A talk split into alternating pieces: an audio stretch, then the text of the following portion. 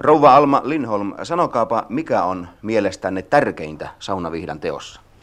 No, saunaviidan teossa on tietysti ensinnäkin katsottava sopiva aika, että vihta, vihta, vihdasaines on kypsä tarkoituksensa, puun laatu, koko, sidontatapa ja ennen kaikkea ulkonäkökin tulee siinä kysymykseen.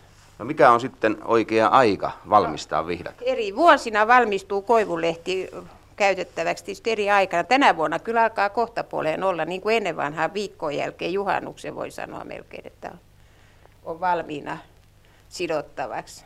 No onko eri koivulajeilla ja koivuilla suurikin ero? Kyllä, ei kenenkään pitäisi talvivihdoksi valmistaa niin sanottua hikiäiskoivua. Rauduskoivu on siihen tarkoitukseen, se on vahvaa, se kestää kaikenlaisen säilytyksen ja vihtomisen ja kaikella tavalla on sopivempaa siihen.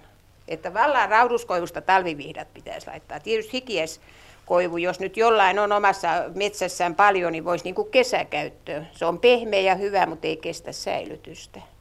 No kertokaapa, kuinka oikein tuollainen talvivihta valmistetaan? No valmistustapoja, niin monta eri lajia, niin monta kuin on miestä, niin on, on valmistustapaakin, että löytää tuolta Helsingin toriltakin joka myyjältä omalla tavalla valmistettu vihdan. Meillä nyt tässä on eri tavalla. Tässä on oikein sellainen vanhan ajan sidonta, mikä on sidottu kierteisellä siteellä ja kahdesta kohtaa ja tehty vielä tällainen lenkkikin, mikä on hyvä sitten ripustaa ylös, kun kuivamaan kiinnitetään kaksi. Sitten tässä on tämä malli, on laitettu rengas ja rengas on, renkaan sisälle hyvin tiukkaan pujoteltu nämä nämä oksat. Tässä on hyvin tärkeää se, että tämä tulee tämä rengas hyvin näin pistettyä pitkälle tänne ylös. Ja, ja sitten on tuota, tässä on sellainen sidontatapa on tehty taas side, pyöritetty, pistetty tyven läpi täältä tämän kädesiä läpi ja kieritetty ympäri ja sidottu ja pantu kiinteästi tuonne sisään sitten pujoteltu se. Tätä ei voi enää tiukata sitten kuivamisen jälkeen. Mutta yleensä tämä rengas tai pantasi on tehtävä aina puusta, eikö niin? Samasta no, aineesta, kyllä, mistä vihta Kyllä. Ei pitäisi kenenkään hyväksyä muuta vihtaa käyttöönsä kuin oikeina.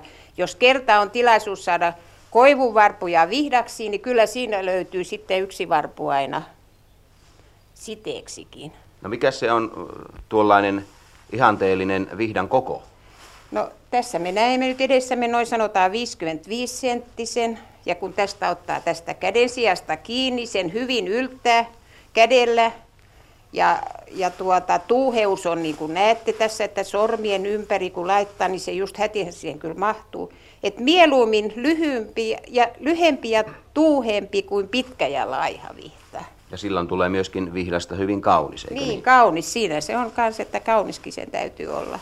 Täytyy siellä silmäruokaakin vihdassa olla. No mitenkä sitten vihdat kuivataan ja säilytetään talveksi? Säilytystapoja on monta eri lajia. Meillä on kokeiltu suolaa, täällä saunaseurassa kokeiltu suolaamista ja orrella kuivaamista. Ja sitten meillä on sellainen jääkone, missä meillä on pakastevihtoja, siis omaan käyttöön vaan. Sitten suolavihdat, jos laittaa suolavihto, siinä täytyy olla aika kuiva se säilytyspaikka. Siis puolikuivana laitetaan johonkin laatikkoon ja suolataan ei, ei liikaa, hyvin noin säästeliäistä suolaa siinä. Jos liikaa laittaa suolaa, niin ne voi alkaa homettumaan. No kaikessa vanhin ja koetuin säilytystapa on tietysti orrelle ripustaminen. Riitetään kaksi vihtaa yhteen. Niin pitää olla pimeä paikka, eikä liian saa olla vähän niin kuin ilmavempa, että ilma pääsee siihen, mutta aurinkoa ei pidä laskea silloin kuivatusvaiheessa se ruskettaa vihdan, siinä ei säily. Silloin se tuoree kaunis. Ja niitä olisi syytä vähän näin pyöritellä ja löyhytellä kuivamisen aikana, ettei ne pääse sisältä kellastumaan.